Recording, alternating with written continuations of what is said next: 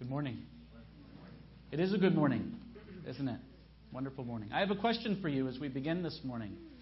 And, uh, well, I guess it's a silly question, but the question is this Is it even fair to ask a man to come up and preach after a service like that? I don't know. I don't think so. That was wonderful. Wonderful. I really, really thoroughly enjoyed that. Music is a wonderful thing. We learn, if we learn a little bit about eternity, when we look in the book of Revelation, we find that there's going to be singing there. We're going to be singing. So I hope you enjoy it now. If you want to be with the Lord in eternity, there's going to be some singing there. And I really did enjoy that. Rejoice, rejoice, Emmanuel shall come to thee, O Israel. Rejoice, rejoice, Emmanuel has come to thee, O Israel. He has come. Isn't that a wonderful thing? There is no greater truth in all of Scripture than what we've considered today and what we're going to consider for a few minutes. Great is the mystery of godliness that God was manifested in the flesh. The Word, God, became flesh and dwelt among us. What a wonder that the Eternal One would step into time, that the Infinite One would take on flesh the sovereign over all of heaven, over all of earth, over all of creation, over the angelic realm, the sovereign would become a servant. What a wonder. There is no greater theme. We sing sometime, sometimes, no subject so glorious as he, no theme so affecting to us. There is no subject, no theme that is as great, as grand, or as meaningful. This isn't just divine idea friends. This is divine intervention that God has stepped into time, that He has come. And we've heard about it already. As a baby in Bethlehem. What a humble beginning. What a humble beginning. I invite you to turn, your, turn in your Bibles, please, to Luke chapter 2. Uh, if you know the reference to this verse up here, you know that this verse is not from Luke chapter 2. It's actually from Galatians chapter 4. The majority of the thoughts that I'm going to share uh, this morning are out of Galatians chapter 4, but we're going to begin briefly in Luke chapter 2. What a good morning it is. A preacher once told a story uh, that I found, well, a bit startling but helpful indeed. And the story went like this There was a wealthy couple, and they had had a baby, and they lived up in Boston and they invited their friends, neighbors, family into their home for a christening. Not something that we do or believe in, but this is what they did. They invited everyone in for a christening service. And so the friends came, the family, family came, and about an hour or so into the party, to the mother's horror, she went to retrieve the baby and found that all of the guests had begun throwing their coats off to the side, and they landed on top of the baby. And the baby was smothered, and the baby died. It's an awful story. But it illustrates to us, to some extent, what the world would intend to do, what Satan would love to do with Christ that here is a time, here is a season where Christ is to be the center. He indeed is the center. The scriptures tell us he's the center of time and eternity. When you look into Revelation chapter 5, you see there a majestic scene in heaven, and in the middle of it all, we couldn't go through all the, all the parts of the scene, but in the middle of it all stood a lamb. He's the center of time and eternity. But Satan, by his deception in the world, some of it perhaps unknowingly, some of it in true uh, evil and deception would love to smother and snuff out the Christ of Christmas. Now, having said that, I don't think we should get lost in trying to defend the Christ of Christmas just for the sake of the season. Sometimes we can get caught up in these battles that are, are maybe, maybe distract us. We should be loving Him and living Him, not just to go around and argue about that He is the part of the season. Okay, but, but we know that He is the center of it, all, of it all. And we should be loving Him and should be living Him. And He is the center of it all. I tell you that there at that scene in, in Luke chapter 2, Luke 1 and 2, we find that He was not smothered in that sense. In fact, he was the center. Here were righteous people, godly people, young men, older men, older women, and they all were surrounded around a baby. A baby. He was the center of it all in that day. He wasn't smothered, he wasn't covered, he wasn't put away, but he was indeed the reason at that time for all that went on. And it's a wonderful thing. Boys and girls, well, I'm glad we're all here together today. This is nice to have everyone in one building together. Usually we have Sunday school in the back. Can you guys imagine a woman of over a hundred years old serving God day and night in the temple. We're introduced in Luke chapter 2 to a woman. She maybe was 105, 110. She could have even been older. I don't know. An old woman, no doubt over 100 years old. And she served God night and day. Her life was committed to the Lord. She had the things that she did. And day in and day out, the Bible says she went on and on in Luke chapter 2, verses 36 to 38. What could possibly change the mind or what could possibly change the actions of this elderly woman? Have you ever tried to change an elderly person's mind?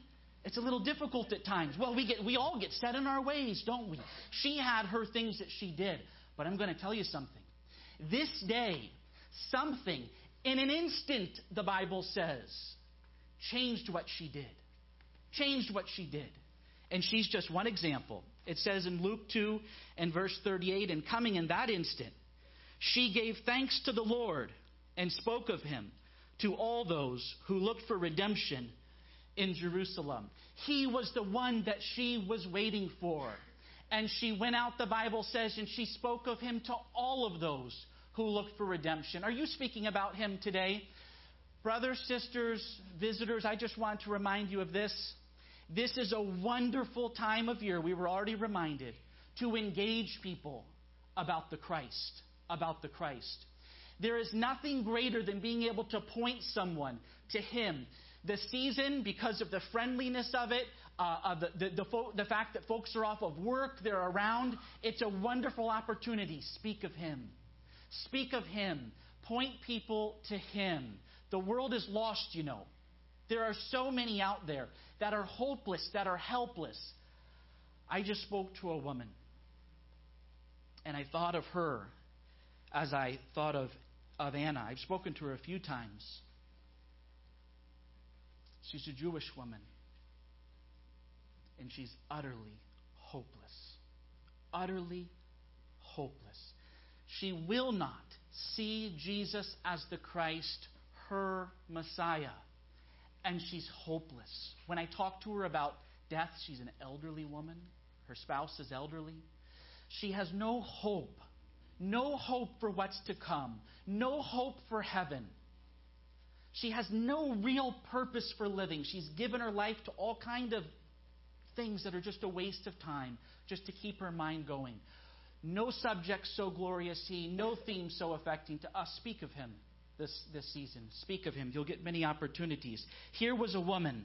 She wasn't the only one, Anna, but there was also another man that day. You know the story, right? Joseph and Mary had brought Jesus into the temple to be presented to the Lord. And there was another man there. We heard of him last week. His name was Simeon. Simeon. Imagine being Simeon the Bible tells us that he was just and devout, and he was waiting for the consolation of Israel. He was waiting, he was looking, he was anticipating the coming of the Messiah. And here enter a young man and a young woman holding a, a, a newborn baby, maybe a few days old. And Simeon, it says in verse 28 of Luke 2, took him up in his arms and blessed God and said, Lord, now you are letting your servant depart in peace, for my eyes have seen your salvation, which you have prepared before the face of all peoples, a light to bring revelation to the Gentiles and the glory of your people, Israel. We heard this morning as we gathered together around the Lord's table about light and darkness and about nearness and farness. That there is this, this aspect in the Old Testament where God was distant because of, of, of the system that was there, because the Messiah hadn't come. But here, imagine being Simeon. He's been waiting. He's been looking for the Messiah, for the King. And in walk Joseph and Mary, and, and he takes him up in his arms. Imagine that. How much closer could you be? holding him up. Oh, Lord, now you're letting your servant depart in peace according to your word, for my eyes have seen your salvation. What must it have been? But you want to know something? In the New Testament, in 1 John, we read from another author a similar thought, and it is this in 1 John.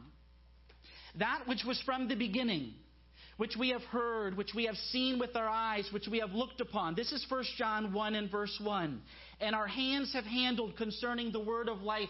John is saying we saw him, we touched him, we were with him, we walked with him.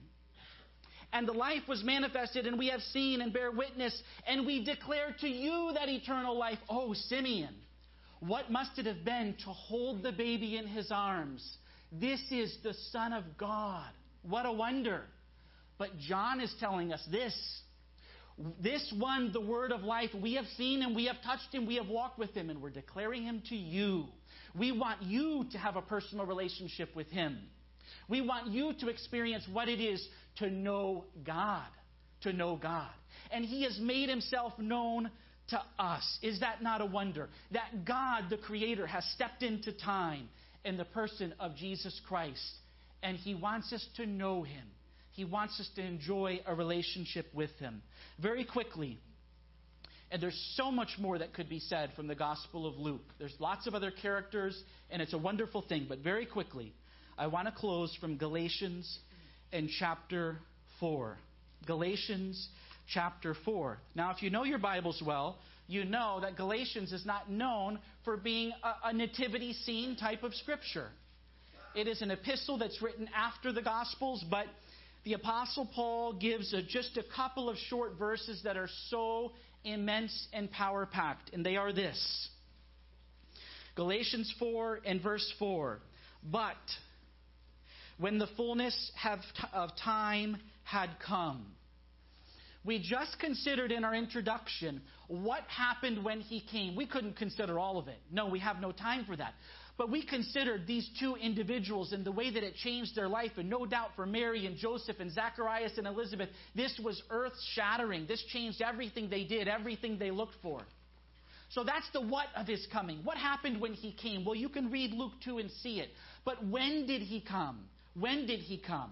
Well, we're not talking literally in this moment about what year did he come, but we're saying when in history did he come? The Bible says when the fullness of time had come. God sent forth his son. It was just the right time. It, well, I don't have the mind of the Father, I don't have the mind of God.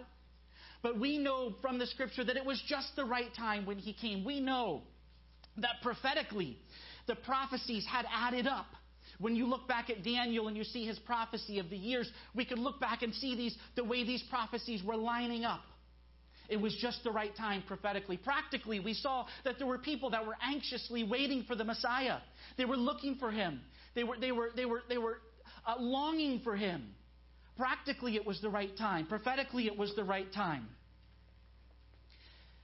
And I want to tell you this in a pragmatic way it was the time.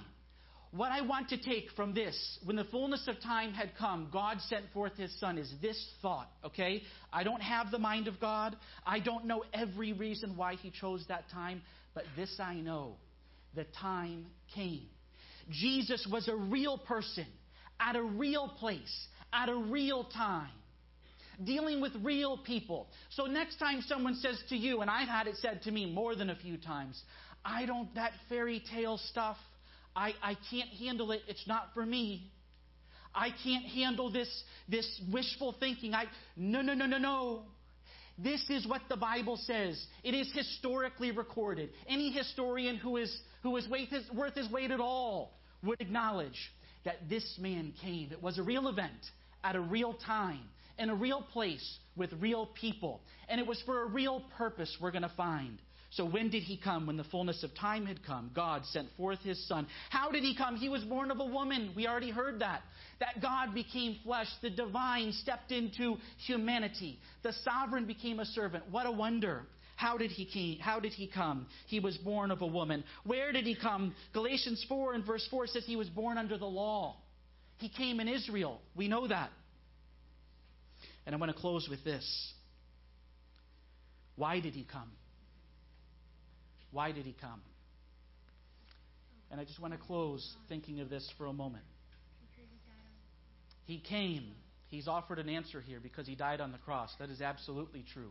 There are lots of reasons, I think, that you could look and say, this is why he came. He came to reveal the Father, he came to defeat Satan, he came to do many things. But what this verse says is this Galatians 4 and verse 5. Why did he come? To redeem those who were under the law. To redeem those who were under the law.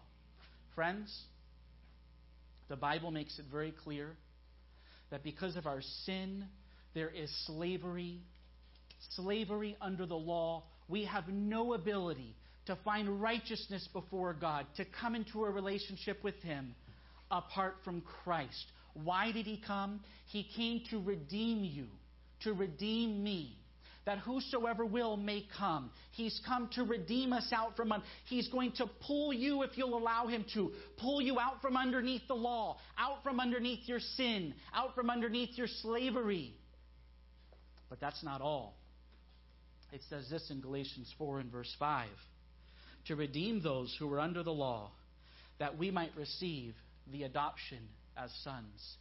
He not only has come to take you out in that sense, to redeem you, to pull you out from underneath the law in sin and its sentence, but He's come to place you into something that is into the family of God. There is no greater story. Friends, this is not religion.